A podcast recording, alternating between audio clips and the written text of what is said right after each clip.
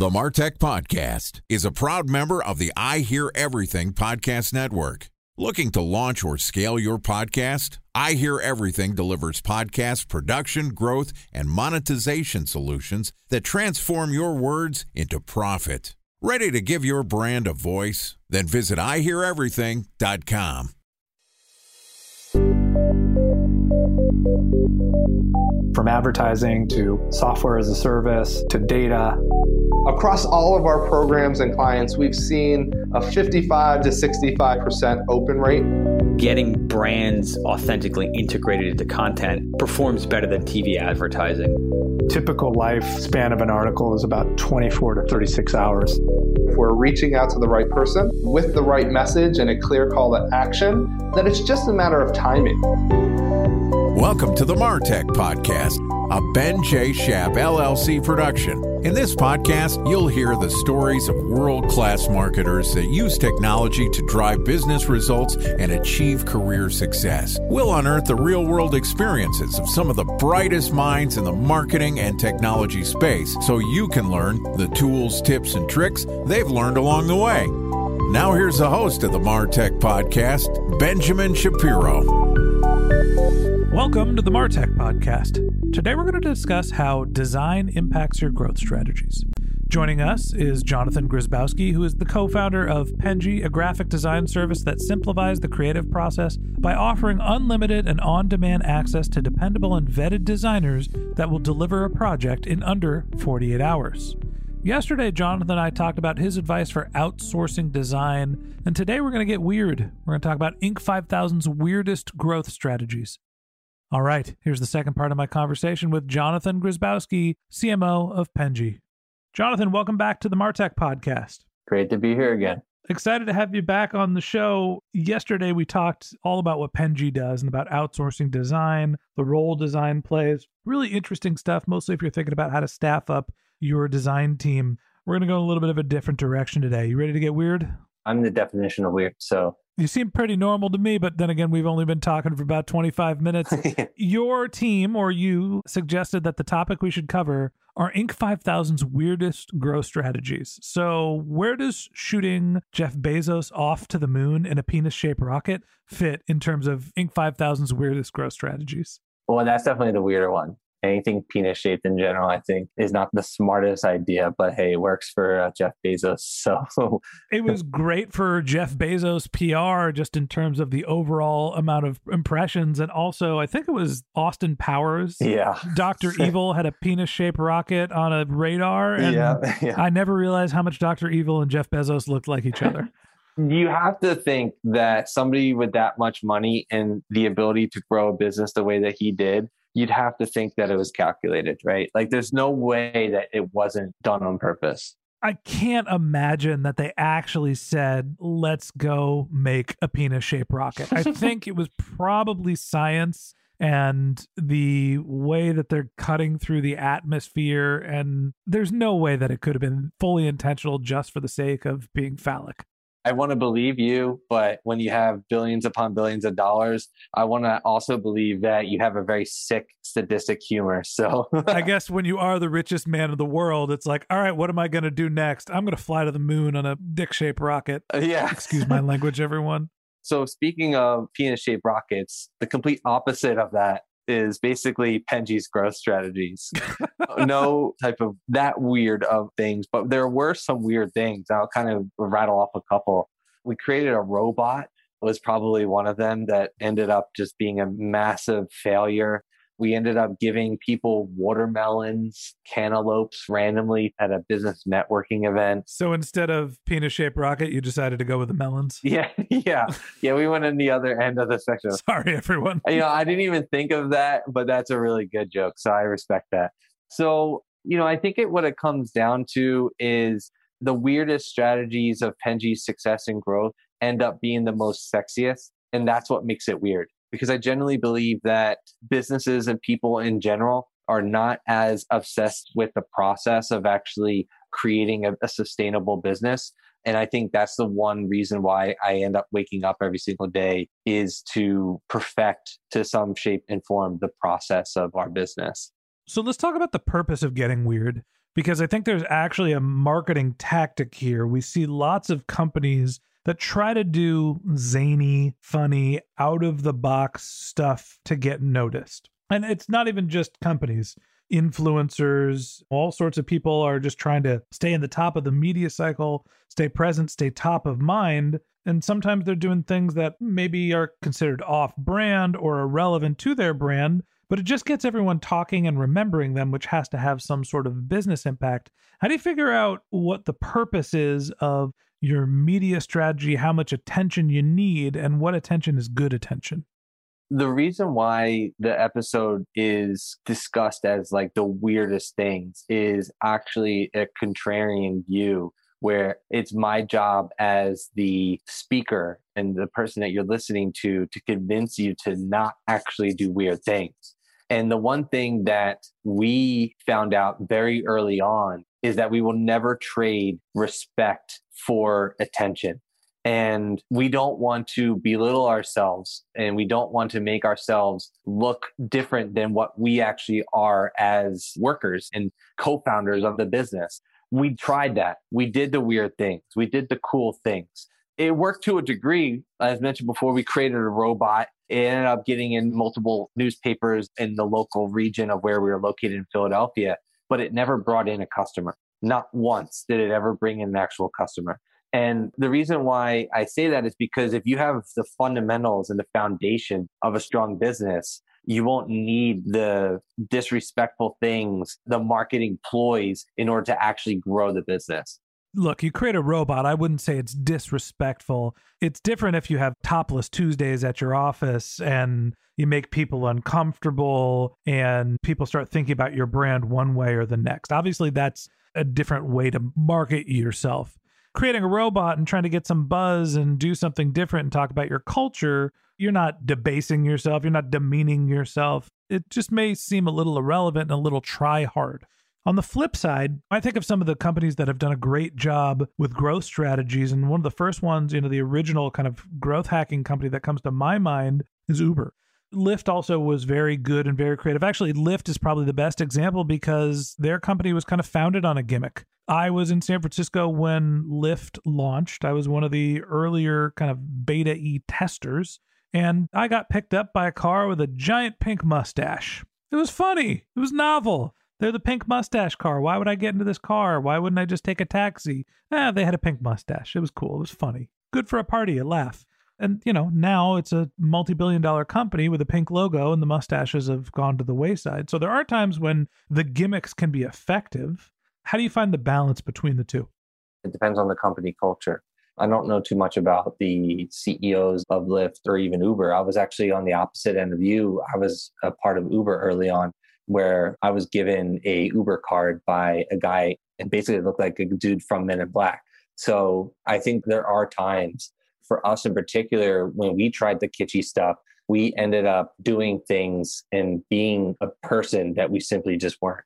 And it showed because it ended up spiking in terms of popularity, but it was never sustainable. And I think the difference between like an Uber and a Lyft, and for example, I think even though it spiked, it ended up actually piquing the curiosity and sustained that curiosity. Time for a one minute break to hear from our presenting sponsor, Mutinex. In 1919, John Wanamaker said, Half the money I spend on advertising is wasted. I just don't know which half. Well, the advertising landscape has changed since then, and instead of reaching your audience on two channels, you're probably reaching them on 20. Turns out John didn't know how easy he had it. But that doesn't mean that you should give up on striving towards marketing effectiveness.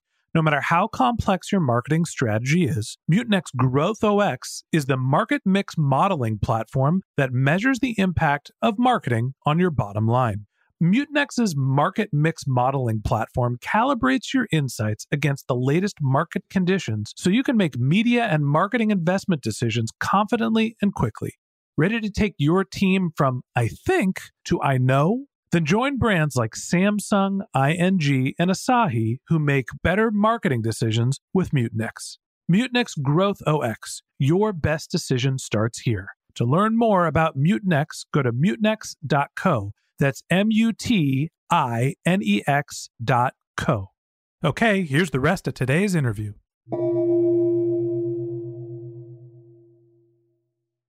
A special thanks to our presenting sponsor, Mutinex, ready to take your team from I think to I know then join brands like Samsung, ING, and Asahi who make better marketing decisions with Mutinex. Mutinex Growth OS, the marketing mix modeling platform that makes measuring ROI fast, easy, and cost effective. Request a demo at mutinex.co. That's M U T I N E X dot co. To me, when I think about, you know, there was the initial blitz of PR of like having a stranger pick you up where Uber and Lyft got kitschy and where it actually had a business impact was deliver a dog day or ice cream day or whatever it was. They had all the different icons that were in the app and you can order whatever the random thing was each day. And it actually set the groundwork for I'm going to use Uber to get food delivered or I'm going to use Uber for delivery for pretty much anything. It expanded what the product and service offering was. And those are technology companies that were trying to prove that this platform can be used for all sorts of fun stuff. And here's a couple of examples and allowed them to build it into their marketing strategy. I thought that was very creative and a good use of a gimmick to actually expand how people think of the brand as opposed to just try to be attention grabbing. And I would absolutely agree with that. I think the overarching thing that you should look at as a business owner or, a marketer is what is the end goal? What is the goal of the business? You're speaking about a company right now that isn't at the height of an Uber or a Lyft, however, has aspirations to be a more worldly recognized name in the world of graphic design and marketing. So for us in particular, I think a B2C aspect of that, you know, the Lyft and the Ubers of the world it works really great. But when you're a B2B, I think, and this is just my opinion, there are multiple companies in our sector that do trade respect for attention, and they're okay with that. That's something early on that we decided not to do because we don't want to go down that road as others have. And so, something that we want to be known for is a genuinely good company because the service industry that we're in relies heavily on being good and doing good. And we orchestrated our business to start as a good company, to be a good company, to give back to our community, which is not kitschy at all. It's something that we've built into the foundation of our business. And I think if you were to look at a company like ours, even though it might take a little bit longer than that of a pink mustache, I think in terms of being reputable and having a more sustainable business model, I would argue that the route that we're going is a little bit more sustainable and more reliable than that of explosive growth over a short period of time. I hear you. And there's a point to building a sustainable business that's trustable, that's reliable. And it also makes a lot of sense to build in something that's going to be routine and predictable for your business. Sometimes you want to grab a little attention. Let's talk a little bit about some of the brands that you think that have done a nice job doing something weird. What are some of the Inc. 5000's interesting weird growth strategies that you've seen? I think as a whole, one in particular was a company that's local to us in Philadelphia, which is GoPuff. And they're very similar to Lyft and Uber, but in the world that they're trying to get rid of the worlds of local bodegas. And what they did was they kind of embraced the sex culture in order to grasp the interest of maybe 18 to 25 year olds. That's a nice way to say horny kids. Yeah. yeah. You know, I'm on a podcast, so, you know, I got to be at least relatively PC. You have to watch your language. It's my show. I could say what I want. Yeah. it's very true. So they embrace the sex culture of the 18 to 25 in the very beginning, and they also are now delivering alcohol. This is a company that is now worth, I just read the other day, $15 billion, which is astronomically insane to think about, being that they're from Philadelphia and that never happens to a city like ours. But I say that because I think there's a consistent theme here, whether it's about Penji, whether it's about Uber, Lyft, or even GoPuff. It's the idea of being true to who you are and staying true to that North Star. They embrace themselves in the very beginning and they accepted that this is how they're going to grow up and this is how they're going to be the billion dollar company that they're in and they've accepted that and they've built a very reputable business about that. And I think that that's something that the person that's listening right now should do the same. All right. So promoting alcohol and sex to horny kids, great growth strategy. Maybe building a robot and having him drive around the design agency wasn't something that you're going to hang your hat on, but it sounds like you guys have been able to rebound. Talk to me about some of the other growth strategies. You know, instead of doing something weird, what's something interesting that you at Penji have done to drive your growth strategy? As mentioned before, we want to be a socially conscious organization and do good. And I know it sounds cliche, but if you're able to pave your own highway and write your own story and not necessarily look at other people, I think it's really cool to go on Instagram right now and to be able to see an influencer that resembles your spectrum and be able to steal a lot of the things that they did. It's really cool to be able to hear stories about Uber or hear stories about Lyft or even GoPuff and see what they did and literally steal that as well. I think me, myself in particular, and the company as a whole are unapologetically individuals. I'm unapologetically myself, very, you mentioned it, Philly guy, cutthroat type of dude, very blunt, gonna tell you like it is. Penji is not that at all, which I'm very grateful for. But we don't necessarily look at our competition and we don't look at other people. In fact, we do the complete opposite of, of our entire industry. And it's allowed us to grow to the way that we are. I think you have to do whatever it takes in the very beginning to generate profit. From the very beginning, never had an ounce of funding and generating profit, even if it was a dollar, is validation. And we already talked about it in the previous conversation, but data is also really important. If you're making smart decisions backed by data, I think you're going to grow, even if it's 1%. And I think the last thing, very briefly, is just the, the stay singularly focus. Shiny object syndrome is real. We mentioned it very briefly about all the different cool strategies and the weird strategies. But the beauty and the weirdness is being comfortable in your own skin and understanding who you are as a business. And I think that's what allowed us in particular to grow into an Inc. 5000 company. And I believe that if you're able to follow the strategies, your business can too.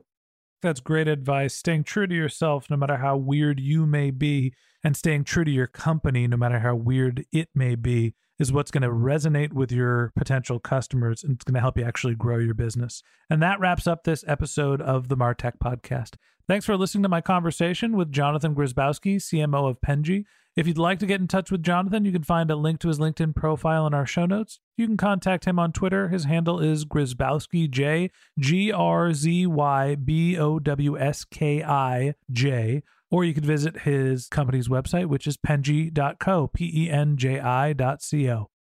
Just one more link in our show notes I'd like to tell you about. If you didn't have a chance to take notes while you were listening to this podcast, head over to martechpod.com where we have summaries of all of our episodes and contact information for our guests. You can also subscribe to our weekly newsletter, or you can even send us your topic suggestions or your marketing questions, which we'll answer live on our show. Of course, you can always reach out on social media. Our handle is MartechPod, M A R T E C H P O D, on LinkedIn, Twitter, Instagram, and Facebook, or you can contact me directly. My handle is Ben J. Shap, B E N J S H A P. And if you haven't subscribed yet and you want a daily stream of marketing and technology knowledge in your podcast feed, we're going to publish an episode every day this year. So hit the subscribe button in your podcast app and we'll be back in your feed tomorrow morning. All right, that's it for today. But until next time, my advice is to just focus on keeping your customers happy.